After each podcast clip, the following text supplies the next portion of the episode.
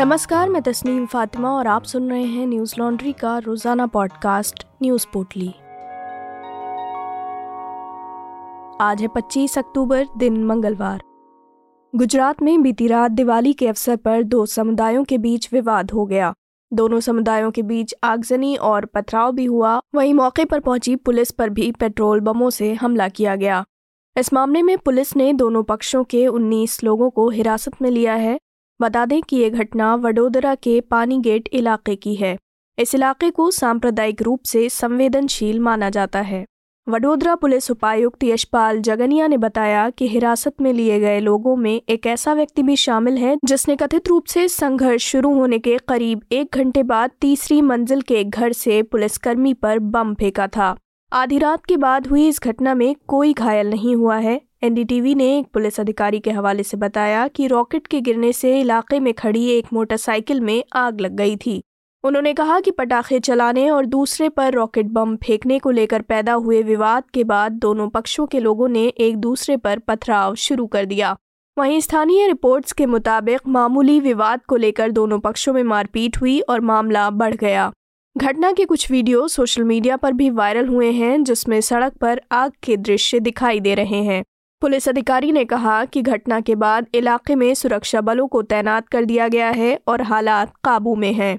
उन्होंने कहा कि दोनों समुदायों के संदिग्धों से पूछताछ की जा रही है। वहीं गुजरात के पड़ोसी राज्य महाराष्ट्र के कई शहरों में दिवाली पर आतिशबाजी के कारण आग लगने की घटनाएँ सामने आई हैं। मुंबई समेत ठाणे, पुणे और पालघर में कई जगहों पर आगजनी हुई। इन घटनाओं में किसी के जलने की खबर अभी तक नहीं मिली है। सूचना मिलने के तुरंत बाद अग्निशमन विभाग ने घटनास्थल पर पहुंचकर आग पर काबू पा लिया।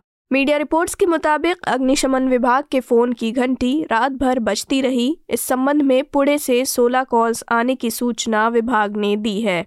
वहीं ठाणे का भी एक वीडियो सामने आया है, जिसमें एक युवक बिल्डिंग के घरों को निशाना बनाकर रॉकेट दाग रहा था। पुलिस इस युवक की तलाश में जुटी है।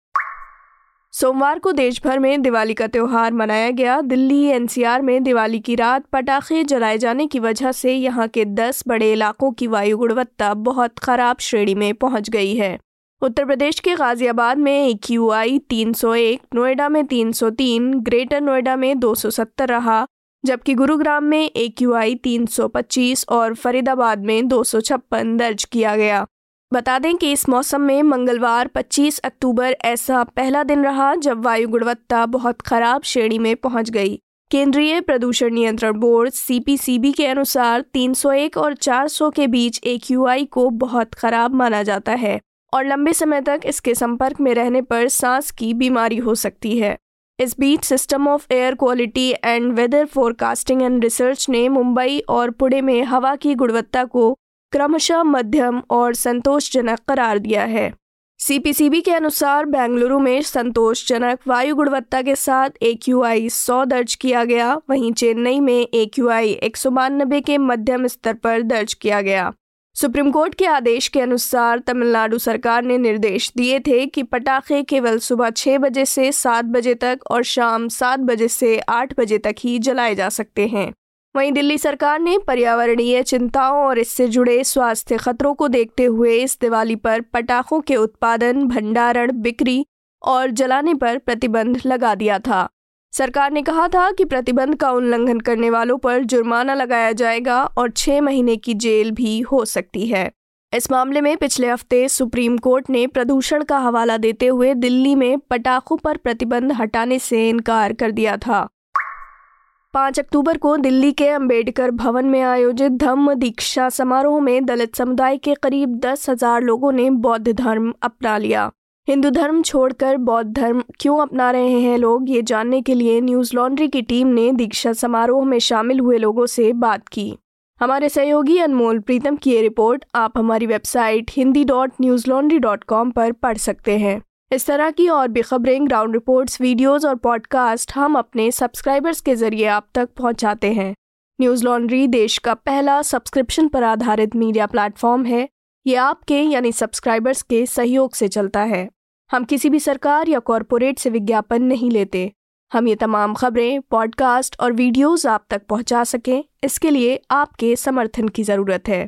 न्यूज़ लॉन्ड्री को सहयोग देने के लिए Hindi dot Newslaundry dot com पर जाएँ और अपनी पसंद का सब्सक्रिप्शन प्लान चुनें और गर्व से कहें, मेरे खर्च पर आज़ाद हैं खबरें।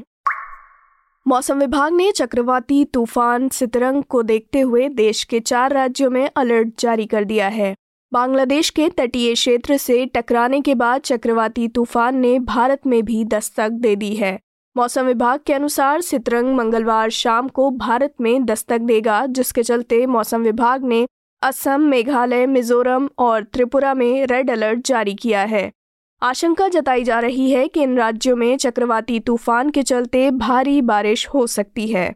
इसके साथ साथ बंगाल, ओडिशा और असम के कई इलाकों में बारिश शुरू हो गई है। पश्चिम बंगाल की मुख्यमंत्री ममता बनर्जी ने हर तरह की आपदाओं में बचाव के लिए प्रशासन को अलर्ट रहने के लिए कहा है।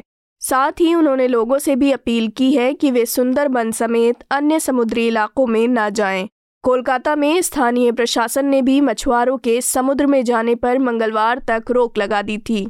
तूफ़ान के संकट की वजह से सरकार ने करीब सवा दो लाख लोगों को सुरक्षित स्थानों पर पहुँचा दिया है और साथ ही उन लोगों के रहने का इंतज़ाम भी किया गया है।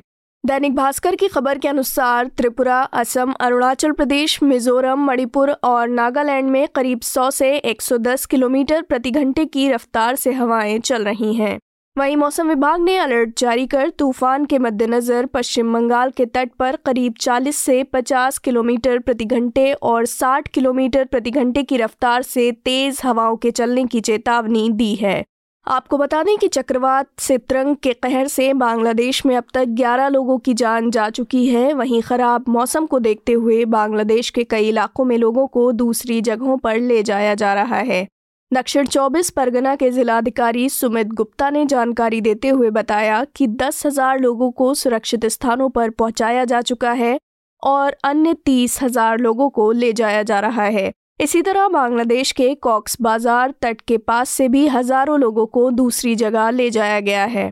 एएनआई के मुताबिक कॉक्स बाज़ार के डिप्टी कमिश्नर मामुनूर राशिद ने बताया कि तूफ़ान से प्रभावित लोगों की मदद करने और हर परिस्थिति से बचने के लिए पास के शैक्षणिक संस्थानों को भी तैयार रखा गया है, ताकि किसी भी तरह की ज़रूरत पड़ने पर उनका इस्तेमाल शेल्टर के तौर पर किया जा सके। मंगलवार को मध्य प्रदेश के दमोह ज़िले में तीन दलितों की गोली मारकर हत्या कर दी गई। वहीं एक व्यक्ति गंभीर रूप से घायल भी हुआ है, जिसे अस्पताल में भर्ती कराया गया है। दरअसल दमोह इलाके के देवरान गाँव में एक महिला के साथ छेड़खानी के बाद पटेल और अहिरवार परिवार के बीच हुआ विवाद। इतना बढ़ गया कि आरोपियों ने अहिरवार परिवार के लोगों पर ताबड़तोड़ गोलियाँ चला दी। इस घटना में तीन लोगों की मौत हो गई और एक व्यक्ति गंभीर रूप से घायल है। मरने वालों में साठ साल के घमंडी अहिरवार, उनकी पत्नी राजप्यारी, उनके बेटे तीस वर्षीय मानक अहिरवार शामिल हैं। महेश अहिरवार गोली लगने की वजह से गंभीर रूप से घायल हैं। उन्हें जिला अस्पताल में भर्ती कराया गया है। इस गोलीकांड में घायल महेश अहिरवार ने पटेल परिवार पर आरोप लगाते हुए बताया कि उसने परिवार पर गोली चलाने वालों में जगदीश पटेल, सौरभ पटेल, मनीष पटेल, शुभम पटेल, कोदू पटेल और घनश्याम पटेल शामिल हैं। मीडिया रिपोर्ट्स के मुताबिक, इस घटना के बाद पूरे इलाके में तनाव का माहौल है। कलेक्टर एस कृष्ण चैतन्य और एसपी तेनीवार हालात का जायजा लेने के लिए घटनास्थल पर पहुँचे। साथ ही सुरक्षा के लिहाज से गाँव में सुरक्षा बल तैनात कर दिया गया है। एसपी तेनीवार ने मीडिया से बातचीत में बताया कि शुरुआती जाँच में सामने आया है कि एक महिला के साथ छेड़खानी करने को लेकर विवाद हुआ था। उन्होंने कहा कि विवाद के बाद मामला इतना ज़्यादा बढ़ गया कि पटेल परिवार के लोगों ने गुस्से में घमंडी और उनकी पत्नी राजप्यारी को गोली मार दी, जिससे दोनों की मौके पर ही मौत हो गई। काफ़ी देर तक माता पिता के घर न आने पर मानक जगदीश पटेल के घर पहुँचे, लेकिन आरोपियों ने उसे भी गोली मार दी। इस मामले में अब तक छह आरोपियों को गिरफ़्तार किया गया है और अन्य लोगों की तलाश जारी है। भारतीय मूल के ब्रिटिश राजनेता ऋषि सुनक को यूके का प्रधानमंत्री चुन लिया गया है। बयालीस साल के सुनक ब्रिटेन के पहले एशियाई मूल के प्रधानमंत्री होंगे। बता दें कि ऋषि सुनक यूके के दक्षिणपंथी दल कंजर्वेटिव पार्टी की ओर से लिस ट्रस की जगह लेने जा रहे हैं। उन्होंने सिर्फ़ 45 दिनों तक ही प्रधानमंत्री के रूप में कार्यभार संभाला था, जिन वादों को लेकर वे सत्ता में आई थी, उन्हें पूरा न करने की वजह से उन्हें इस्तीफा देना पड़ा। सोमवार को प्रधानमंत्री के लिए ऋषि सुनक के नाम का ऐलान कर दिया गया। ब्रिटेन के राजा किंग्स चार्ल्स तृतीय की मंजूरी के बाद सुनक को औपचारिक तौर से यूके का प्रधानमंत्री बना दिया जाएगा। कंजर्वेटिव पार्टी नेता ऋषि सुनक को प्रधानमंत्री बनने के साथ ही कई चुनौतियों का सामना करना पड़ेगा। ब्रिटेन की अर्थव्यवस्था इस समय संकट से जूझ रही है, महँगाई भी अपने चरम पर है। ऐसे में इन वित्तीय मामलों को सुलझाने की उम्मीद सुनक से की जा रही है। ऋषि सुनक ने ब्रिटेन में लगातार बढ़ती महँगाई और बेहाल होती जनता की समस्याओं को सुलझाने के लिए ट्वीट कर कहा था कि यूनाइटेड किंगडम एक महान देश है, लेकिन हम एक गहन आर्थिक संकट का सामना कर रहे हैं। इसलिए मैं कंजर्वेटिव पार्टी का नेता और आपका अगला प्रधानमंत्री बनने के लिए खड़ा हूँ। मैं अपनी अर्थव्यवस्था को ठीक करना चाहता हूँ, अपनी पार्टी को एकजुट करना चाहता हूँ और अपने देश के लिए काम करना चाहता हूँ।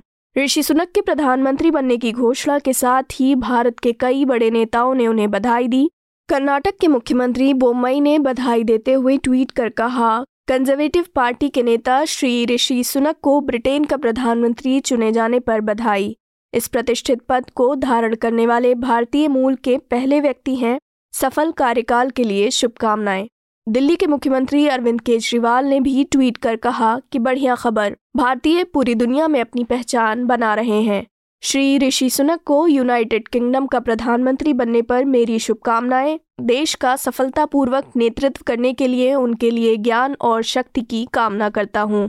इसी क्रम में जम्मू कश्मीर की पूर्व मुख्यमंत्री और राजनीतिक पार्टी पीडीपी की प्रमुख महबूबा मुफ्ती ने भी टिप्पणी की है उन्होंने ट्वीट कर कहा, ये गौरवान्वित करने वाला क्षण है कि ब्रिटेन में पहली बार एक भारतीय मूल का शख्स पीएम होगा।